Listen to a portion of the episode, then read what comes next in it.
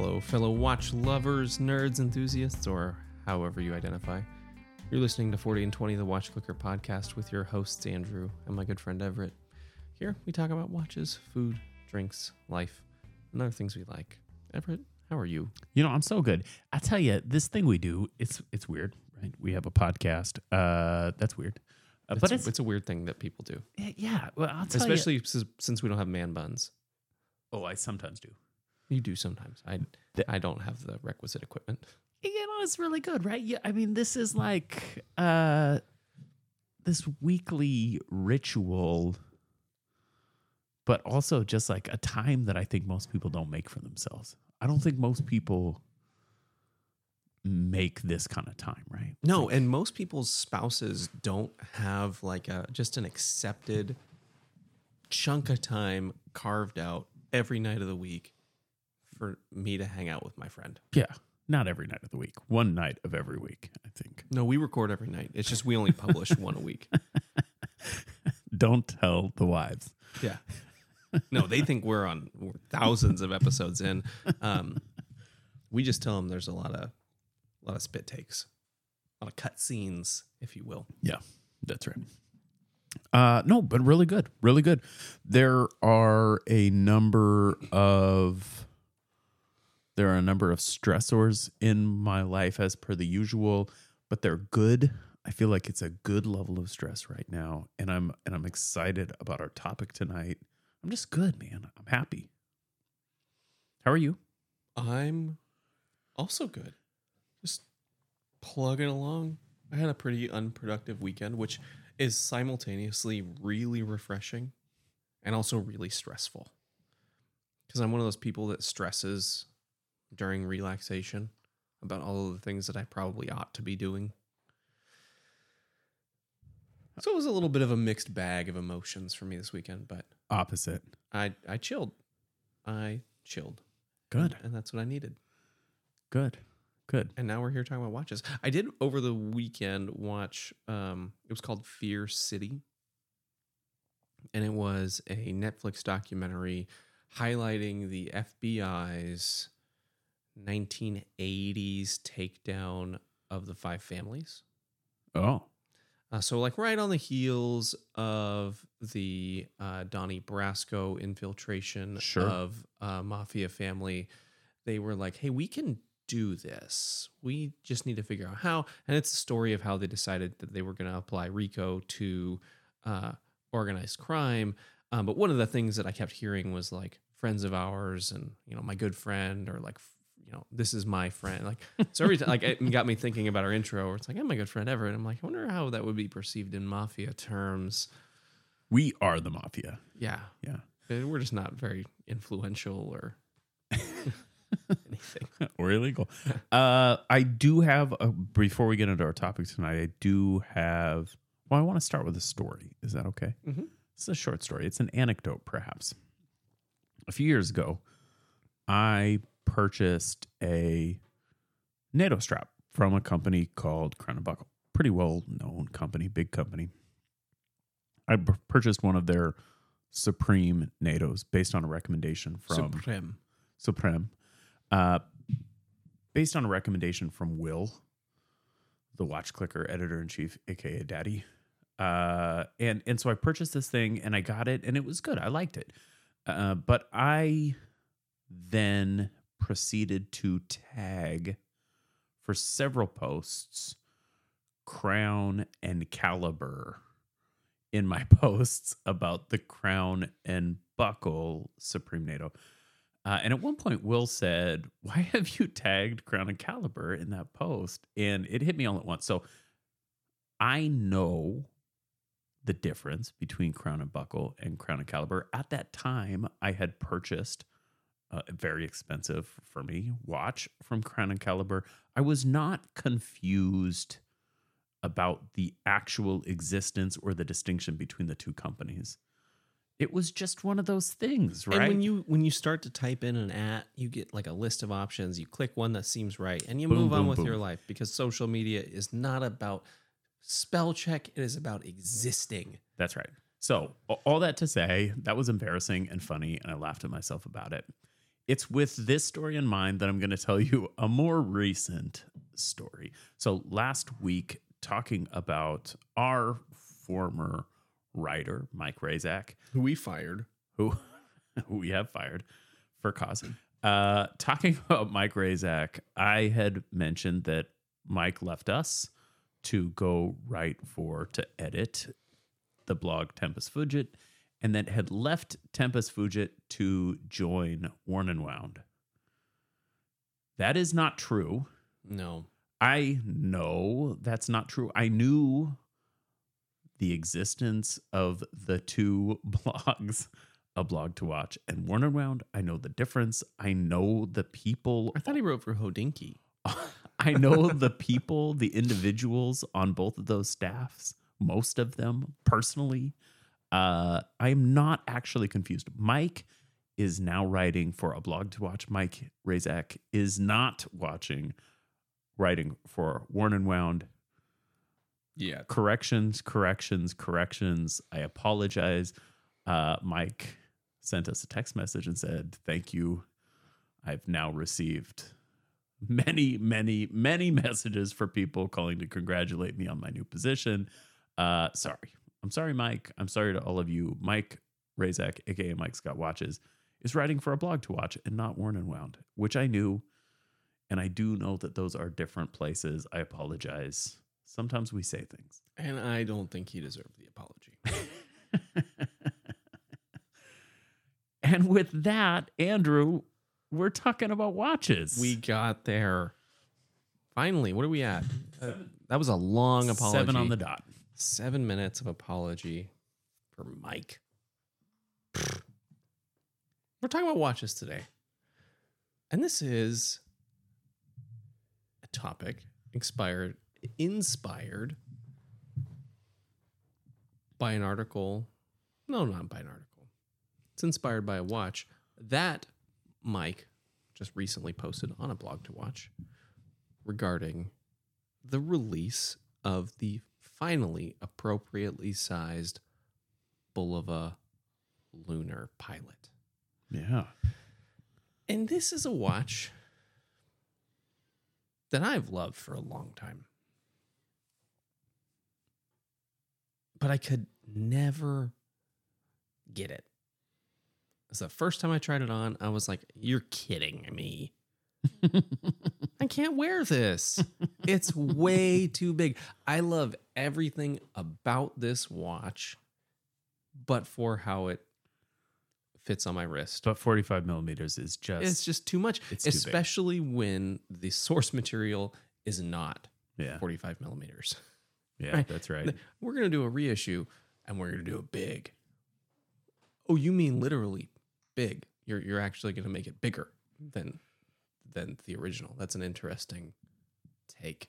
But that's what Bulova did, and that's what they maintained for a long time. Until now. Where they've released a true to spec sizing. Yeah, case case sizes. True to spec case size of the original Lunar Land, Lunar Pilot, Lunar Lander. Yeah, I don't remember. I, I think they called it the Moonwatch at one point, and then that, that was... It's obvi- had some names. That was obviously not good. So the Bulova Lunar Pilot. Yeah. Um, they've released this on a forty-three and a half, which, as Andrew says, that's the original size of this prototype watch that was never actually produced. Um, but uh, there were instances of it being worn to the moon. And so that got us thinking. It got us thinking, what watches... What watches exist in the world that ought to be a different size? In our minds, what watches exist that ought to be a different size?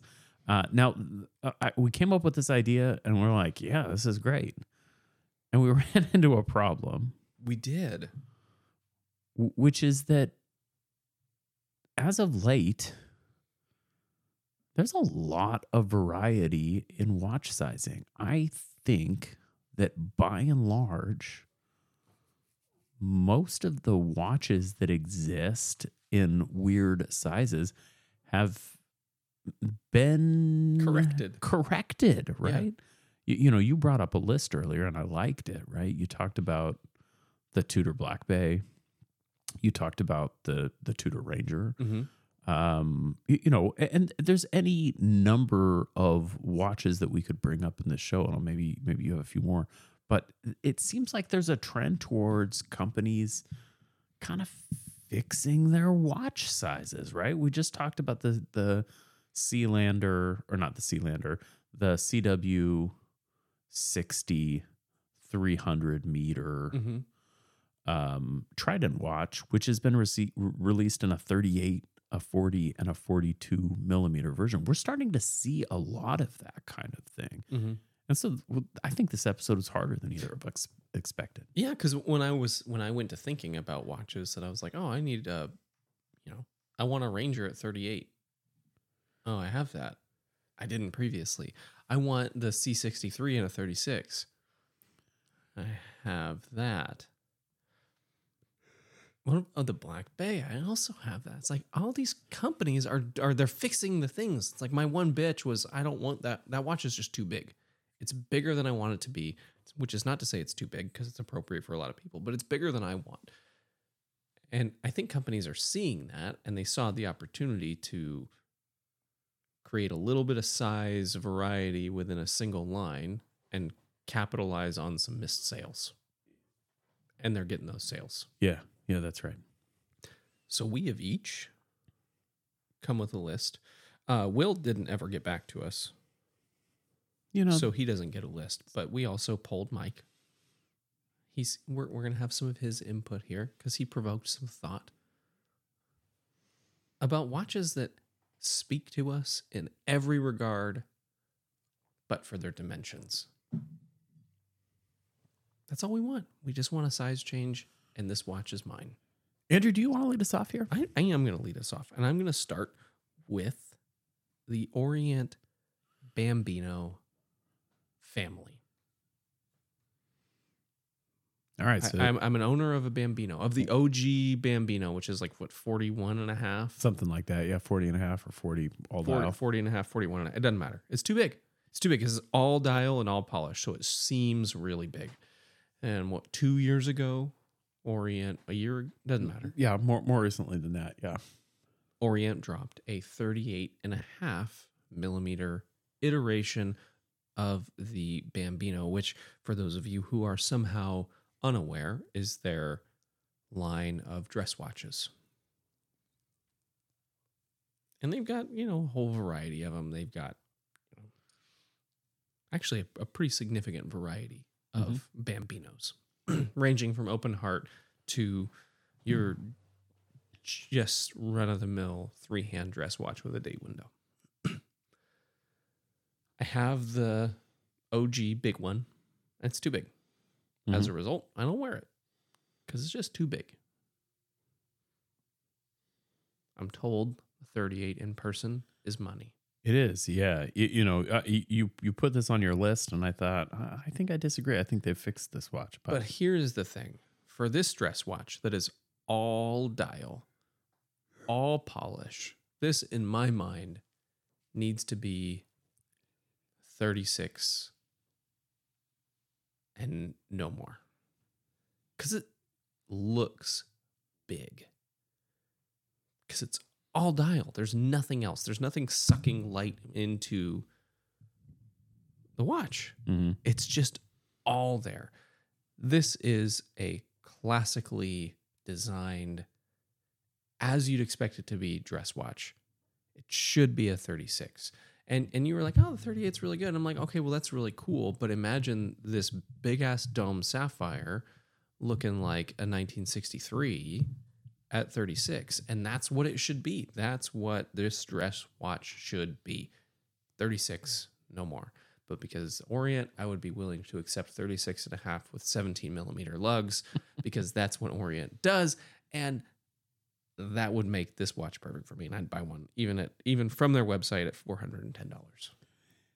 Yeah, for for my part, I actually think they nailed this, and and, and I told you that. Uh, but I, I, I see your argument, and and you're right. Being being so much dial, it, it's it still wears pretty big. I, I think they did great, and I, and I think it's a little bit like, um, you, you know, asking for a.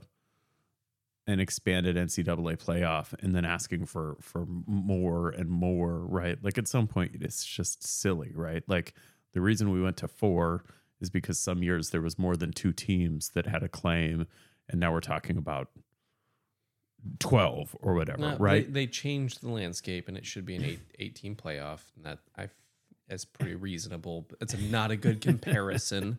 and and so, you, you know, we say, well, the Bambino's too big. Like, they're like, okay, well, it's smaller. And you're like, oh, but it's still too big. Uh, well, because they did the Orient thing. They like, kind of did the thing. They were like, oh, well, it's too big. Now it's a little too big. Yeah. No, I think I think it's a good call. You, you know, the, we're we're...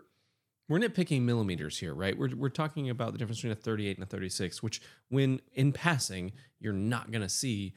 But in like in a true examination of the watch, this is a more appropriate thirty-six millimeter dress watch than it is thirty-eight or forty. Yeah, I, I think we start, we're starting to get to the point where we're going to see a return to like thirty-six millimeter dress watches as as a norm.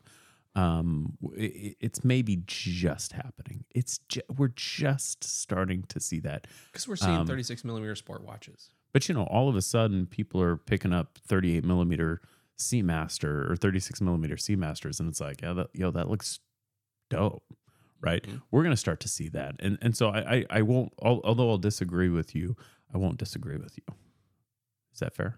No, you're either all in or you're all out. Well.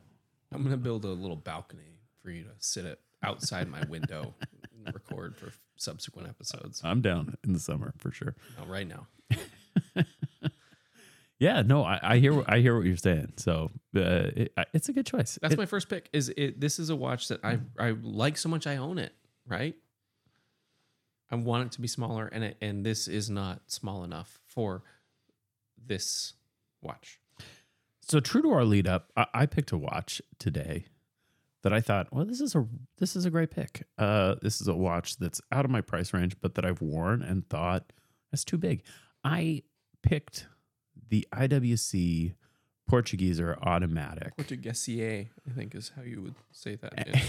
Yeah. And for those of you that don't know, it's a it's a big watch. I think it's just a hair over forty. forty-two point three because why could you like why not just keep things you know even? But then I learned that I W C in the last during COVID in any event released a Portugieser in both thirty-eight and forty, so I had to scratch that from my list. But in any event, I replaced it with the next watch on my list that really fits the same type of concept, and this I think goes along with your Bambino pick pretty closely. But this is a watch that has always been too big, that's beloved by many people, but is still too big, has not been modified by the company, and is still too big. And that's the Seiko Cocktail Time. Yep. So the Seiko Cocktail Time was a six R, one of these Presage watches that originally had a six R movement and has been downgraded to a four R movement because the six R movement just doesn't make a ton of sense. Um, but there's, st- you know, the, the classic Cocktail Time, I think, is that sort of crystalline blue. Mm-hmm. Beautiful. Just a stunning watch. The poor man's snowflake. That is way too big. So this is a, this watch, I think, is forty-one millimeters or maybe not quite forty forty millimeters, forty and a half, excuse me. Beautiful. Just mm-hmm. an absolutely stunning watch. And you can get it in a lot of different colorways now as part of the standard Presage lineup. They're releasing these things in lots of different versions. So you can get like a triple gold, not real gold, obviously. Um, you can get still the classic blue. You can get greens. They have like brass colored versions and... You know, y- y- you name it, you can find a Presage Cocktail Time. And it's still an amazing watch, but it's too fucking big. Yep. I think that, like your advice for the Bambino, this watch is a thirty-seven to thirty-eight millimeter watch max. Mm-hmm. Could be smaller, but I think it fits in that thirty-seven to thirty-eight millimeter space, or at least it would. I think with the design cues, they could they could be bold and do this in thirty-four and blow it out. Oh boy, you're you're crazy. I think they could do really well with this. Y- yeah, that, that, and so they did release some smaller, I should say, they did in twenty twenty release some smaller cocktail time watches. They're problematic. They're not the same. The cases are different. The dials are, in my mind, not attractive. And they don't do the same things. They're not cocktail time dials. That's They're right. a whole new line. If That's you're, right. If you're going to make a new line, make a new line. Seiko is not lazy. And supposedly earlier this year, there's a thirty-nine millimeter cocktail time that's been released. But I have not seen one of these, these in the wild. And I don't think they actually exist. It's also not enough. I don't think they actually exist. And even and, and you're right, even at thirty-nine millimeters, this watch is too big. I don't think these actually exist, though. Are they only rendering photos available? No, uh, uh, no. There's some reviews on them online, but I'm I'm having trouble. Is it like dead actually? Links? Yeah, actually believing they exist, and, and and I don't think so. They're calling them thirty-nine, but I think they're closer to forty, which they're like thirty-nine point seven. That's right. That's right. So we, we shaved the crown. So all that to say, all that to say, I don't think that, I don't think that there have been changes to this watch that allow us to say they fixed it. The cocktail time is the wrong size, and unless until they fix it, I stand by that. Same I, as your Bambino. It's exactly the same as the Bambino, because the the Bambino is the the entry level cocktail time. Right? Yeah, it's, it, it it it really is. It's that super seventies dress watch feel, you know, maybe even earlier than seventies, but the design cues that I see in here are really like late sixties, seventies inspired. And it just shouldn't exist north of thirty-seven. Yeah, it just I, I shouldn't. Think that's that. that that's and, right. And these are dress watches by design. And I totally get that the market has shifted and style has shifted, had shifted. It's not has anymore. It's going back, but there was a point in time where you weren't going to be able to sell a thirty-six millimeter watch to men. You just weren't. Yeah. I accept that. I just want these companies to be a little bit more nimble in their response to like, oh no, no, we have this, we have a catalog and we're ready for this. And let us get like, let us like, let's get excited about where it's no longer the Invicta days, like like watch people and people who are looking for watches that are making a meaningful purchase are no longer going to the Timex Ironman. You're not wearing an Ironman under your suit anymore because it's not this cool quartz thing. Right. Wear a dress watch again, right? Because that's what's cool. And the and these cocktail times are what, four fifty, five fifty? Yeah, yeah, depending on what you're getting, between four hundred and five hundred, mm-hmm. um, you, or between really three hundred and five hundred. Um, I'm looking, you can find the aviation cocktail times, these thirty-nine millimeters. You can find them right now for four hundred sixty-nine dollars. So they're real. They're real. But they're not small enough. Yeah. They're thirty, fakes. thirty-nine and a half. That's not different. Good Lord. Yeah. I, I love, I love the cocktail time designs. These are one of the first watches that I, I saw and just was smitten by. It's, every dial is unique and beautiful and deliberate. And then these were my gateway drug into Grand Seiko. Grand Seiko. Grand Seiko. Grand Seiko. And it, it, it It's a really cool thing that Seiko does in their dial texture in this affordable space that's really unique to the cocktail time, I think. Andrew, watch number two. Watch numero go two. Do you have? Don't fucking do it. Do you have the booze cued? Don't fucking do it. The Speedmaster Pro. Mm-hmm. Mm-hmm. And you didn't bring it tonight to like reinforce my decision. No, you I, know what? We I don't normally do watch checks, but I wore my Hamilton khaki aviation automatic tonight, which I think is it's like a big old bitch. forty-three and a half. But you know what? It's right. It's right. Yeah, it's that's right. right. It's got these really beautiful crown guards. It's alt dial. It's straight pilot's watch. And I wore the O G pilot's watch in the Cartier Santos, um, which in, in, in the medium. And if a small existed, I would have bought it. Mm-hmm. uh, but yeah, it's the it's the Speedmaster for me. And I've I've worn your Speedmaster a lot. Mm-hmm. And I've I've tried on other Speedmasters. Every time I've put it on, I've just been like, I love you. But you're not the one for me. Yeah. This it's maybe it's wrist shape. But honestly, for I think it's the lug to lug. For as round as that watch is, it's not. It's quite ovular. Ovular? Oval shaped? Ovular sounds like a reproductive term to me. How what what is the, the adjective for an oval? Mm-hmm. O- oval shaped? Okay, it's oval shaped. uh, it's long. Yeah, it's lug to lug is is like two millimeters too long for my comfort, and it makes it feel slappy. It like hangs over my wrist. It doesn't have the curve that I want to like. Suck it down because long lug, lug to lug is like you can deal with that with sweeping lugs. It just doesn't have that, and it super bums me out because I really want a Speedmaster, but I don't like it. Yeah, and it's a, like that's a hard place to be in to love something and simultaneously not want it because it's just not for me.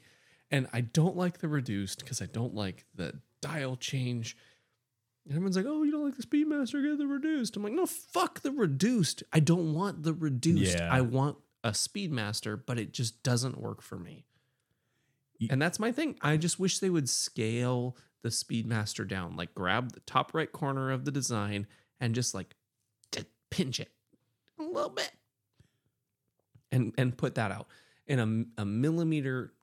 and a half, two millimeters smaller in every dimension, and call it the Speedmaster Pro for you, and, and I'll buy it. Have I you, want it. Have you by any chance tried on the newest, the new twenty twenty-one Speedmaster? Because I understand I don't that know it's, that I have.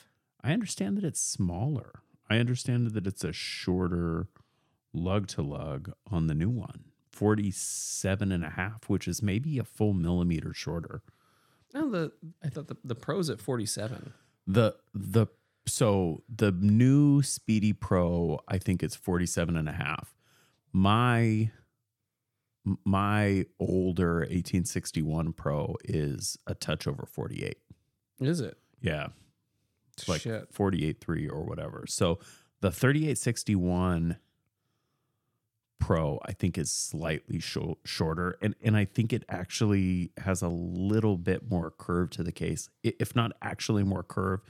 Functionally, it probably sits a little lower. Mm. See, that changes the game a little bit, mm. But the fact remains that up until that release, that's what I want. I want a, just a slightly shorter lug to lug. I'm okay with the case width. Yeah. Yeah, no, it's the right. The, the case width is right. Because the case width is right. The bezel width is right. Everything's right about it, but it's just it, it's just a touch too long. And even when you look at the Speedmaster top down, you can look at it and you can say, all right, you can either add some sweep to these lugs, you can shorten these lugs, and you're not going to really change the look of this watch. You could even change just the bar placement yeah, and, and achieve what I need. You, you know, I, it, it would be worth trying it on. I'd be curious to hear your thoughts on it, because it, uh, nobody's talking about that as a resizing of that watch, but I do believe that it probably wears a touch shorter. So, you, you know, I think it's a minority of people who are ha- have normally sized wrists, or average sized wrists, I should say, such as yourself, who can't wear that watch. Um, for whatever reason, because I have cylinders. Y- yeah, no, I, I understand, and and I've seen it, and I, I know the phenomenon you're talking about. It might be worth a try on that. So, mm. yeah, time to go to an A D. That's right. Let's let's but make that's, a try. That's my my complaint. And I, as many times as I've worn a Speedmaster and as in love with that watch as I am, it's just too long for me. Yeah, and that's you know, that's a real problem. It is. I like girth. I'm, I'm you know I'm not a length guy. You're a bit of a size queen. Yeah. Uh, watch number dos for you, for me, three overall for me. I'm going to go with a watch from our Canadian friends mm. at Marathon. This um, was a good choice. I, I really appreciate that you made this choice, because all of my gripes were in the opposite direction. And I'm going to go with the Marathon G P Q, or general purpose quartz, although the general purpose automatic is also thirty-four millimeters. This watch is, if you don't know what a Marathon general purpose quartz, this is their entry-level watch. They cost, I believe, two hundred forty dollars at retail. From marathon dot com, I'm sure you can get them cheaper. You can get them both with tritium, I believe, or perhaps they've moved them all over to their proprietary, I think it's like a Lumabrite clone called Mariglow, mm-hmm. which is fun. Um, but this is a quartz resin cased military spec banger at thirty-four millimeters. It, they're insanely cool. Mm-hmm. They're cool. Fixed lugs, no nonsense, kind of an oversized crown, a little bit of an asymmetric case. The general purpose quartz is a rad watch that is too, that's too small. Yes. And it's for a company small. like Marathon to do something too small, like what the fuck? Also, I'm going to say something else about this case. They say it's thirty-four millimeters. I've had one of these in calipers, and I believe I had it at like thirty-three point two at the widest portion. This watch is incredibly small. sixteen millimeter lugs, and you've got to wear it on like a pass through. It's a tough watch. It, it's for me, it's tough because I'm like, I want to like it, and it's just, it's just too small. Everything about it says it should be a baller, banging field watch. Yes, it's just too small. I want to love it. You you need it at thirty-six, probably a thirty-eight. Yeah, I think eighteen or twenty millimeter lugs. You just need this thing scaled up. It's I, just, it's too, it's like it was their attempt at a ladies' watch, but they made one of their coolest tool watches totally useless at thirty-four. I think thirty-six and a half or thirty-seven would be perfect. eighteen millimeter lugs, because sixteen millimeter, sixteen millimeter lugs is is also tough, right? It's tough to find sixteen millimeter. You can yes. get them. It's not impossible, but your your options are seriously limited. And for those of us who buy spring bars in bulk, we have so many sixteen millimeter spring bars. That's right. So many. So so you But you, we don't need them because they're fixed lugs. So it's just like, well, at least I have them. I can like maybe buy some more sixteen millimeter lug watches. So you make this thing thirty-six and a half or thirty-seven. They're thin. They, mm-hmm. th- this is another well, problem. Because they're quartz, they're thin, they're resin, they're super light. It's kind of like wearing an F ninety-one. There's some other problems with this watch, right? It, it's It's got insufficient water resistance at thirty meters. Um, but that doesn't matter. It doesn't matter. If it was ju- if it were just wearable, I would be in. And it's obviously wearable. You can wear it. You can wear anything you want. But for me, it's just too small. The rent is too damn high. It's a sapphire. Cr- I mean, like all the things that they put into this, and just w- what were they thinking? Yeah. Well, and they sell a lot of them too. Great movement. It's their. Uh, high I, impact fiber shell I'll, case. Honestly, I think this is their attempt at a ladies' watch. I don't think that that's true. I think it's a throwback, tiny little. And, and in fairness, the Marathon Navigator, which is a watch that I love, I might get one this and year. That we've talked about on this show, is a forty-one millimeter watch, and it does a lot of the same things aesthetically and design wise. It's got a better asymmetric case and a better asymmetric case. Yeah, so which is what I want a Marathon it's an for. Actual asymmetric case. This is. Uh, they're they're kind of similar watches, but I want the general purpose quartz. I also want the Navigator. I want the general purpose quartz to be a practical watch, and it's not. It's at thirty-four for me. No, because at thirty-four you're, act, you're you're beginning to compromise legibility. By all accounts, by all accounts, legibility is good, and I've worn this watch a lot. Well, I haven't worn a it lot. a lot, but I've worn it f- enough to be comfortable with it. I, I don't have a problem. I don't remember having a problem with the legibility. With that said, I did have a problem with just the way it felt on my wrist. It, it's an F ninety-one, but it's two hundred fifty bucks. It, it feels the same as an F ninety-one. When you put the F ninety-one on and you're like, this is cool, but a little too small. It feels like that. That might be going to be a suicide bomber. And the F ninety-one is fine because it's it's a tiny little digital and that works. Uh, this watch is too cool for that. Yeah, I it, want. I it, want. If this is a thirty-six, I have a couple of them. Maybe maybe B two. Yeah, yeah. They feel swatchy, right? You put them on and it feels like a swatch. Well, yeah, it's the resin yeah. and the tiny. So that's it. And that's the inevitably terrible nylon that it comes on. That's right. That you can't. That you basically are stuck with because it's really hard to find sixteen millimeter straps. Yeah. Got you, bitch. Andrew, all right. What's your next one? My last watch. The Ball Engineer three. The Ball insert watch of your choice the here because they're all too fucking big. Ball Skin Diver. Uh, it, it, so, but for me specifically, it's not the Ball Skin. It's the Engineer three Marvel Light Chronometer at forty. I love Ball. I know you do. In and around my I know you do, Billy Bob. My face. I think what they do is so cool. Mm-hmm. Somehow inside these two things that are not attached to your body, but are kind of attached to your body, they create people. This Swiss watch company does watches, also by the name of Ball, that are amazing. They're beautiful. Their finishing is great. They're using tritium illumination. It's so cool, but too big. Well, and I think Ball is using nine oh four L steel, and they've got like great, yes.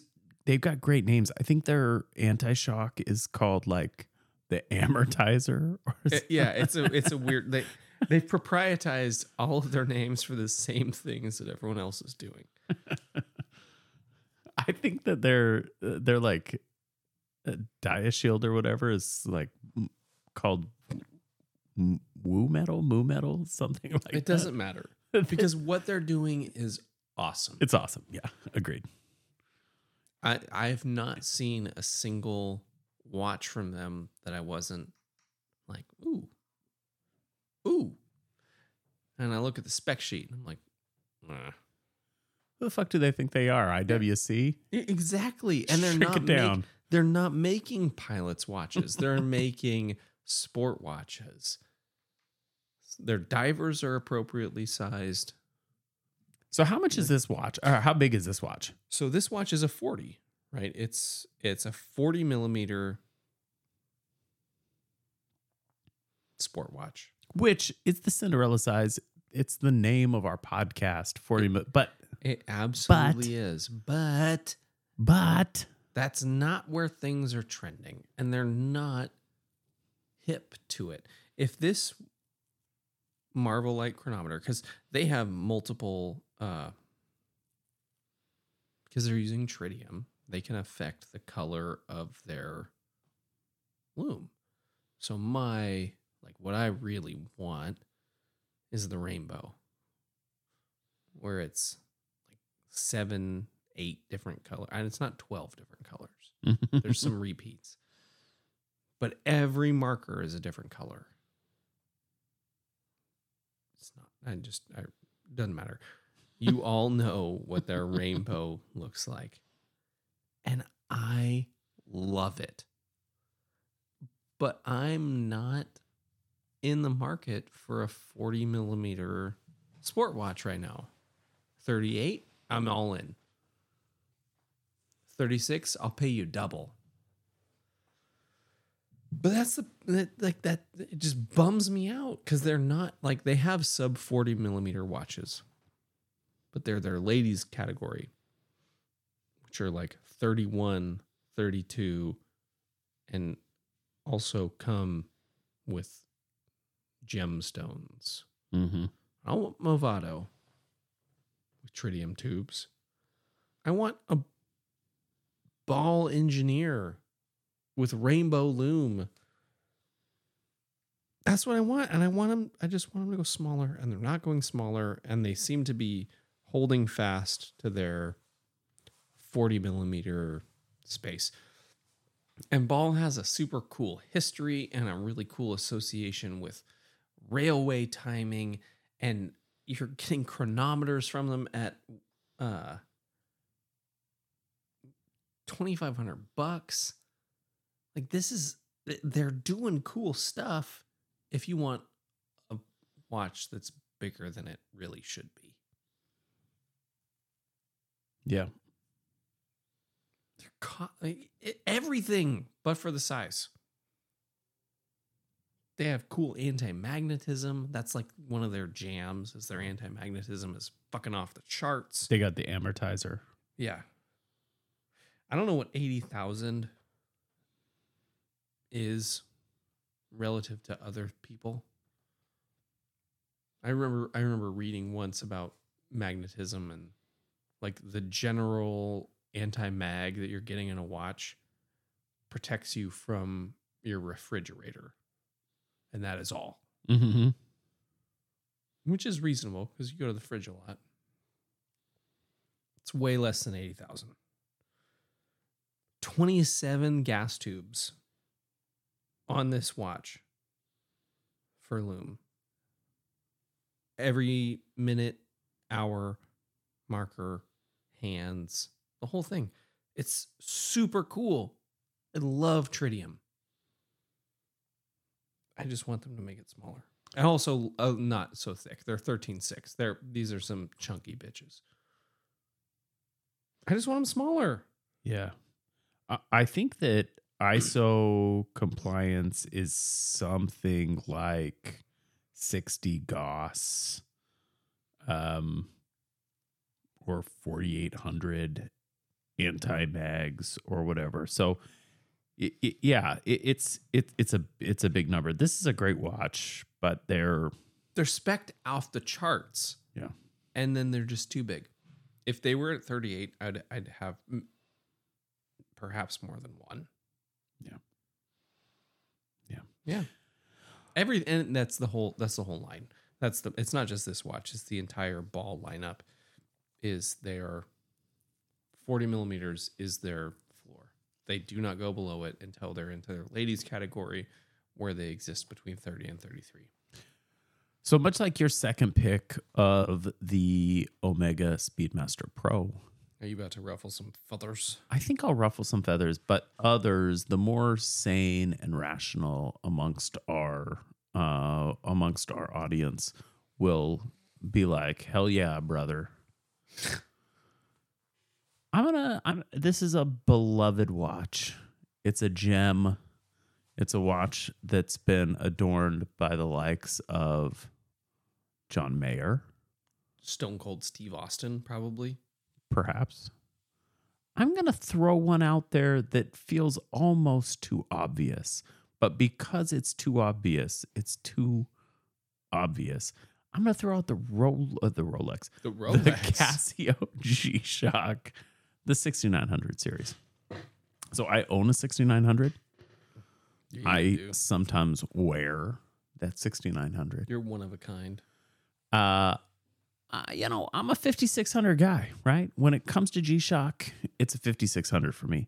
And the main reason, there's a couple reasons, but the main reason is because it's really well-sized. It is not a dainty watch, uh-uh.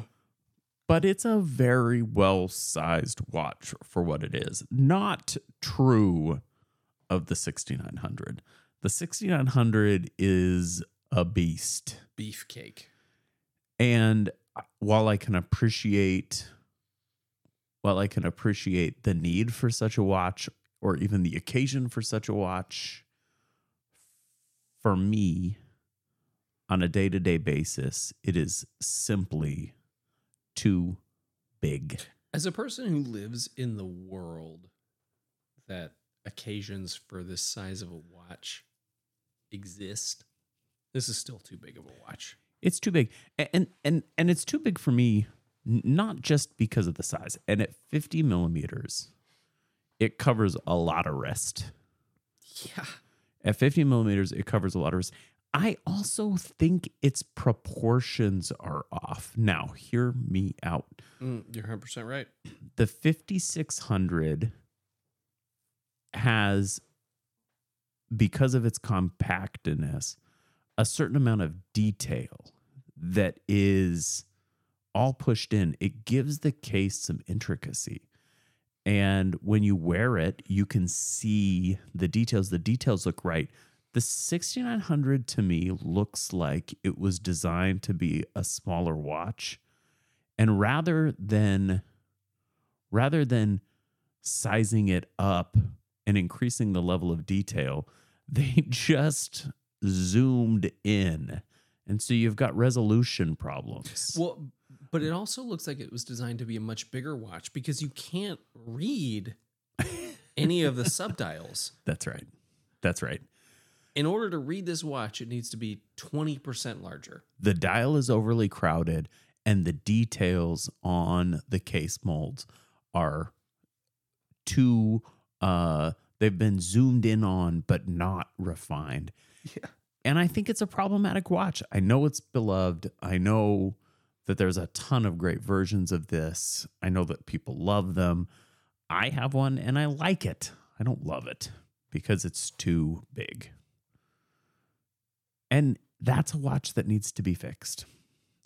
At least fix the subdials. Mm-hmm. Make them more legible, because they're not legible.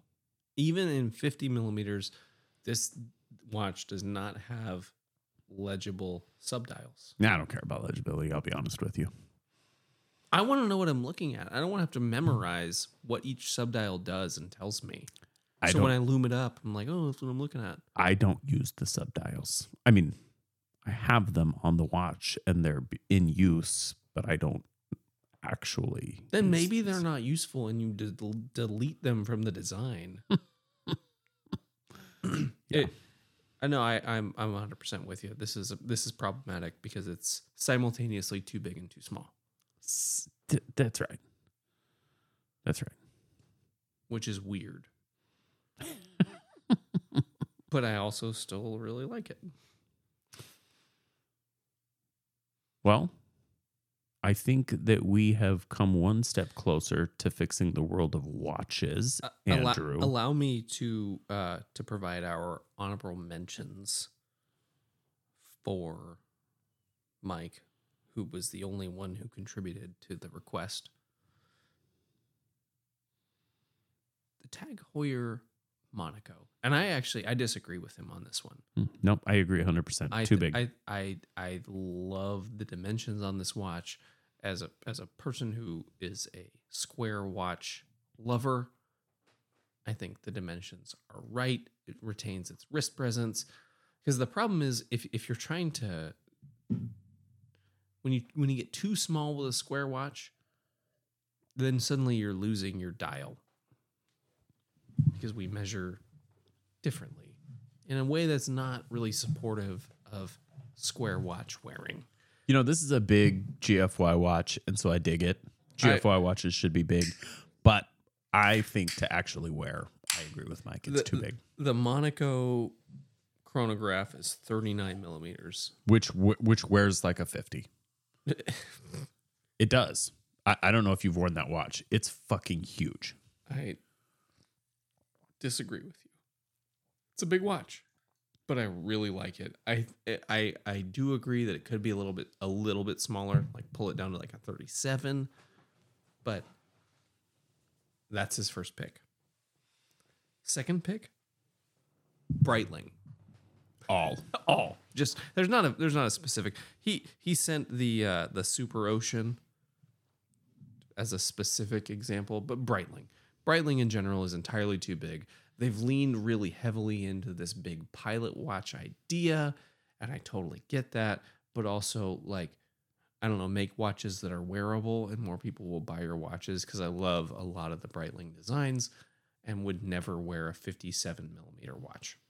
But you know, when you look at it, when you look at a Navitimer, not a small watch, but for me, it's the right size. The Navitimer L C D is like a grail retirement watch for me. The Nav- Navitimer all. And in fact, the forty-one millimeter Navitimer, which I've had the occasion to try on, too small. I want it bigger. So is that what happened? Uh, oh, it was a Super Ocean.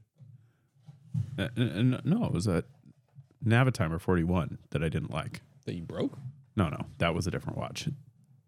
I did break a Navitimer. No, the forty-one millimeter Navitimer, was the Super Ocean, which came out a few years ago, I've tried on, and it was too small for me. It's not too small; it's objectively plenty big. But for me, I was like, no, this watch is supposed to be bigger. This is supposed mm-hmm. to be a big ass fucking watch. So, but that's the thing is we come to expect, and, and that's maybe like a weird place that Breitling is trying to exist in, in that we expect them to be big, but maybe not so big. But then when they're not big enough, we're like, I don't know, I want a big Breitling. That's what Breitling is. So it's a It's a weird place for Breitling to exist in. Yeah. And that's it. We've done it. We've covered a bunch of watches. We've talked about a bunch of size bitches. Just do the things that I want to do. Do and it. And I will maybe buy them. Do it the way we say. Yeah. Andrew, other things. What do you got? Go. I have another thing. I'm glad. My other thing is cast iron. Ooh. Skillets specifically. So here's here's the thing. I think everyone gets a little bit scared by cast iron. Which is stupid because it's so easy. So it's the easiest thing you'll ever own. But with most cookware, there's this expectation of the more money you spend, the more manner it's going to be. Mm-hmm. When you buy triplies, you should spend more money. Best buy the most expensive triply you can. Yes. And I have really good triplies, and I love them, and they're great.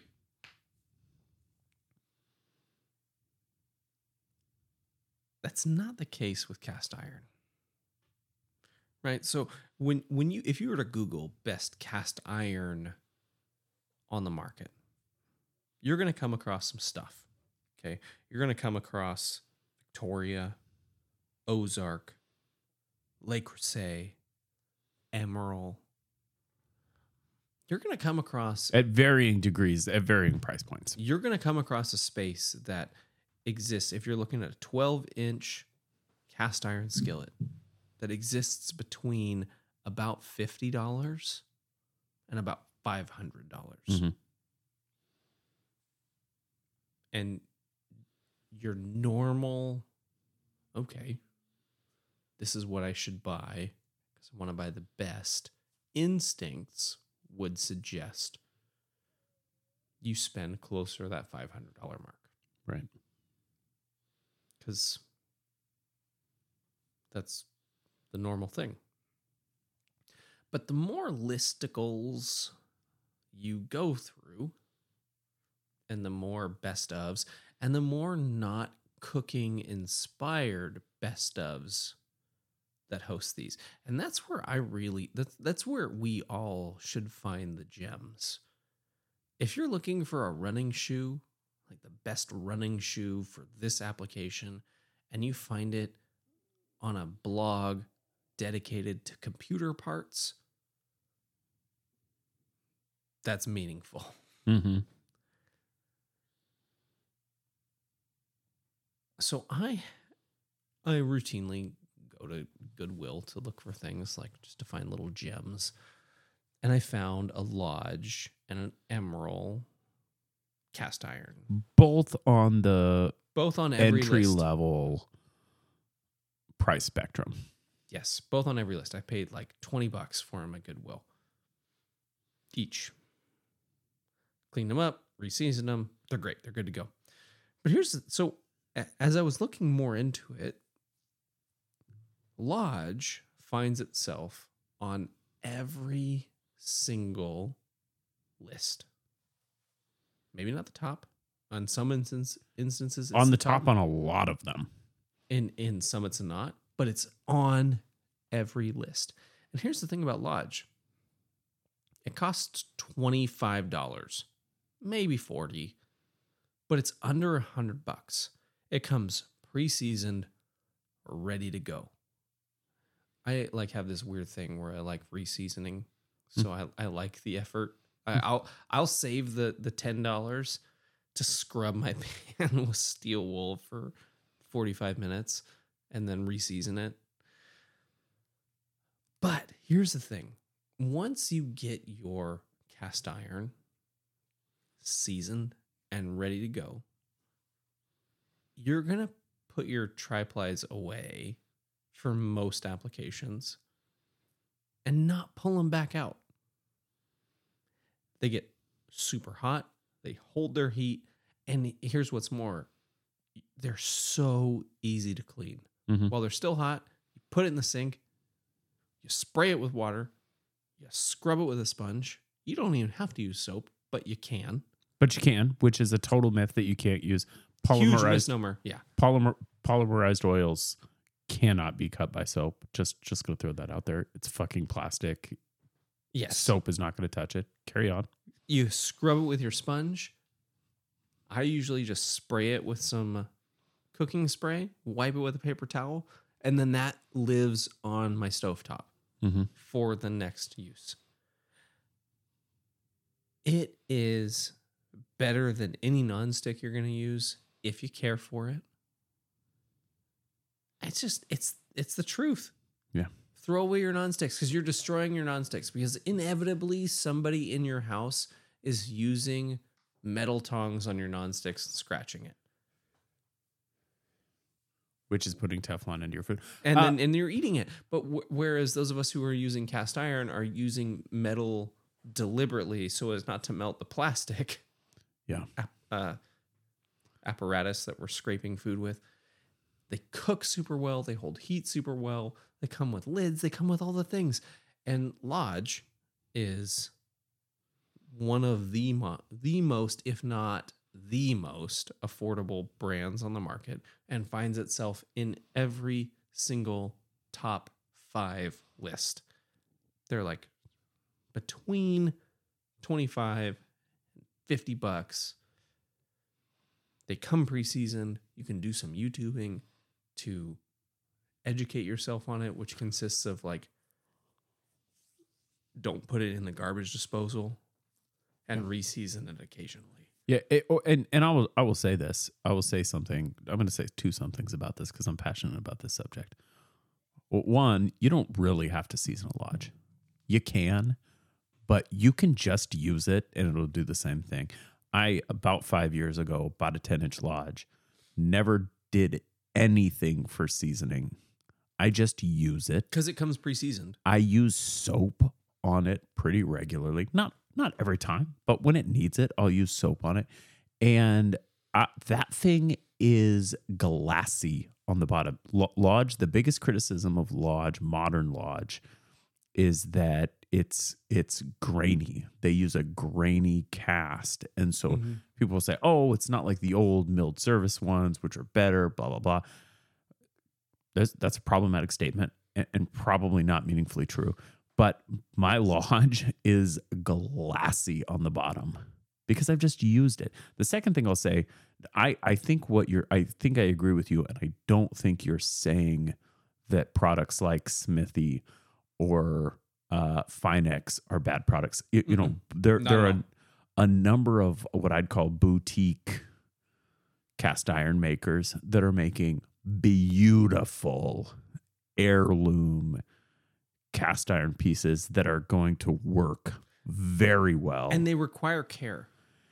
That are yeah, that's right. They're going to work very well. They're going to be wonderful, wonderful pieces that you can have in your kitchen and that you can probably literally gift to your kids at some point, and they'll have them forever. But those those are great things. The, I think the point you're trying to make, and, and and I'll just assume this for the purpose of what I say next, w- with a ten dollar Lodge, you can do all the same things. You'll be just as happy, and it'll mm-hmm. cook just. You, your kids might not want it in forty years. But and and then somebody cares? else will find it at Goodwill in forty years and they'll clean it up and they'll keep using it because it's not heirloom quality, but it's going to be the same durability. And, and you're going to have more or less the same cooking experience. Yes. I love it, man. Cast I got, iron. I got two big ones at Goodwill the other day and I was like, God, yes. Because I've had a ten inch for a super long time and I got twelve inch or maybe it's an eight inch. Doesn't matter. I got a significantly bitter, bigger platform and I'm so pleased. It fits my whole big ass steaks in it. Andrew, I've got another thing. Do me. I've been waiting to talk about this because it just wasn't ripe yet. Okay. So it's ripened. It's ready to pluck. It's ripened and it's ready to pluck. And I have been actively engaged in a new show called The Last of Us, okay. which is based on a video game series by the same name. This is for those of you who have heard of this but don't know anything about it, a set of zombie video games. This is a, a set of video games about zombies. What you may not know if you did not or have not played the games is it's really not about zombies. So these video games are linear. You know, the modern video game is oftentimes sandbox, non-linear. Story is oftentimes secondary. Not the case with The Last of Us. These are very contained gameplays, very linear. You do the thing you're supposed to do in basically the direction you're supposed to do it in. Cutscenes are famously, notoriously, perhaps long. Um, yeah, beloved games. They've made a, a show, an H B O show, the king right now, I'd say, of... It's the H B O program. Serial. It's the H B O programming right now. Uh, yeah, this is this is the show. I think this is the water cooler show right now. We're now four episodes in.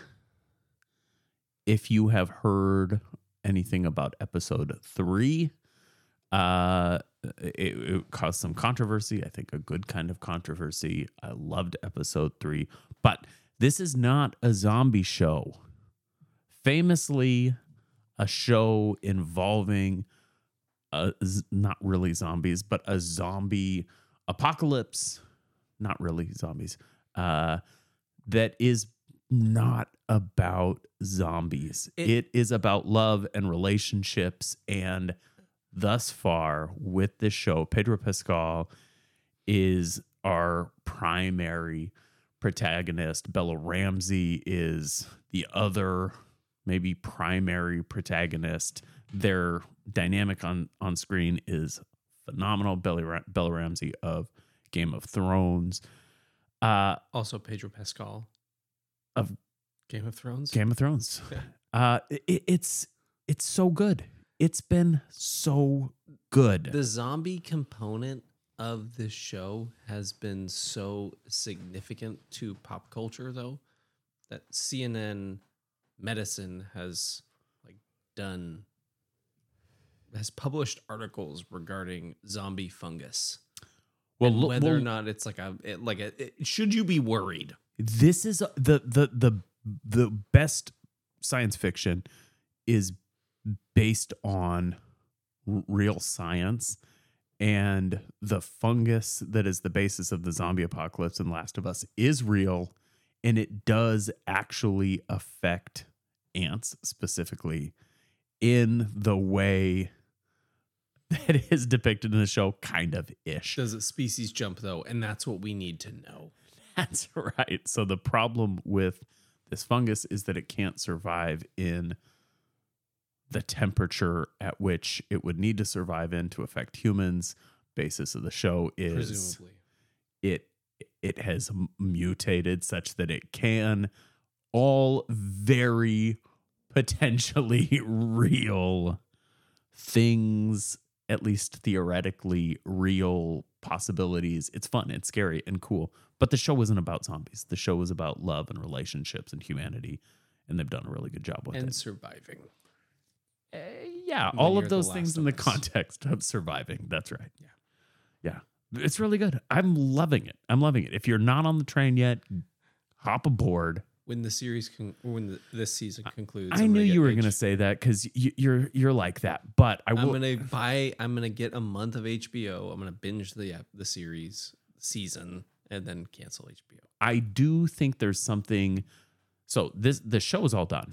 By the way, the they've finished the series. They've released the series to the critics. So the critics have seen all of these episodes. I don't know if you could find them illicitly. I'm, of course, not going to do that. But I will say there's something fun about the water cooler experience. And I think that's part of the reason I like H B O series is because when you're watching them in real time, you get to watch the show on Sunday night and then on Monday talk to people about it, which I do. You get to read the blogs about it. That's fun. I, I like engaging in that way. See, so, I super like when Netflix drops an entire season and I sit down on Monday morning and just like eat it. All of it. I'm like, that was cool. Now I have to wait a year. Andrew, what else do we got? Mike, is it a blog to watch? Confirmed. Not Worn and Wound. Con- also confirmed. I'm sorry, Worn and Wound, for having cast those aspersions. Um... A lot of watches out there are not sized to our liking. And and and amazingly, pleasantly, more and more of them are. A lot of brands are feeling the pulse. I think we've done it. Perfect. Hey, you guys, thanks for joining us for this episode of Forty and Twenty, the Watch Clicker podcast. Why don't you check us out at the website, watch clicker dot com. That's where we post every single episode of this podcast, as well as every week articles, reviews, and things you might like to read if you are capable. You can also check us out on the socials, on Instagram, at WatchClicker or at Forty and Twenty underscore WatchClicker. We still owe you a story. If you want to support what we're doing here, you can do that at patreon.com slash 40 and 20. All the things we do cost money. Hosting pictures, hosting audio, hosting websites, software, hardware, et cetera. Many of you have already decided to come on board and support us. We're so thankful. If you haven't, think about it. Patreon.com slash 40 and 20. And don't forget to tune back in next Thursday for another hour of watches, food, drinks, life, and other things we like. Bye-bye.